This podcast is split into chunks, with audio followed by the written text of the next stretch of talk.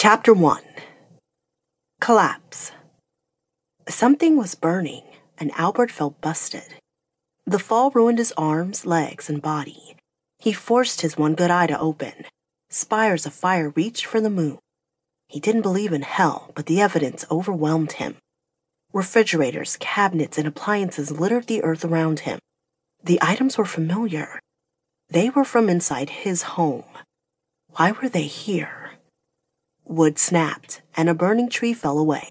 It opened a gap between the other trees that were decorated with a blender, clothing, and more of his items. Beyond stood the empty cliff where Albert's beautiful estate once stood. Now the broken burning was a burning heap of rubble before him. Albert knew he wasn't in hell. He was very much alive, and Detective Rachel Harroway had destroyed him. Albert rolled to his belly. A moan of pain escaped his lips. Grabbing fistfuls of felled leaves and dirt, he dragged himself away from the house. Every inch across the earth was torture, but Albert endured. He survived the fall. He would survive this.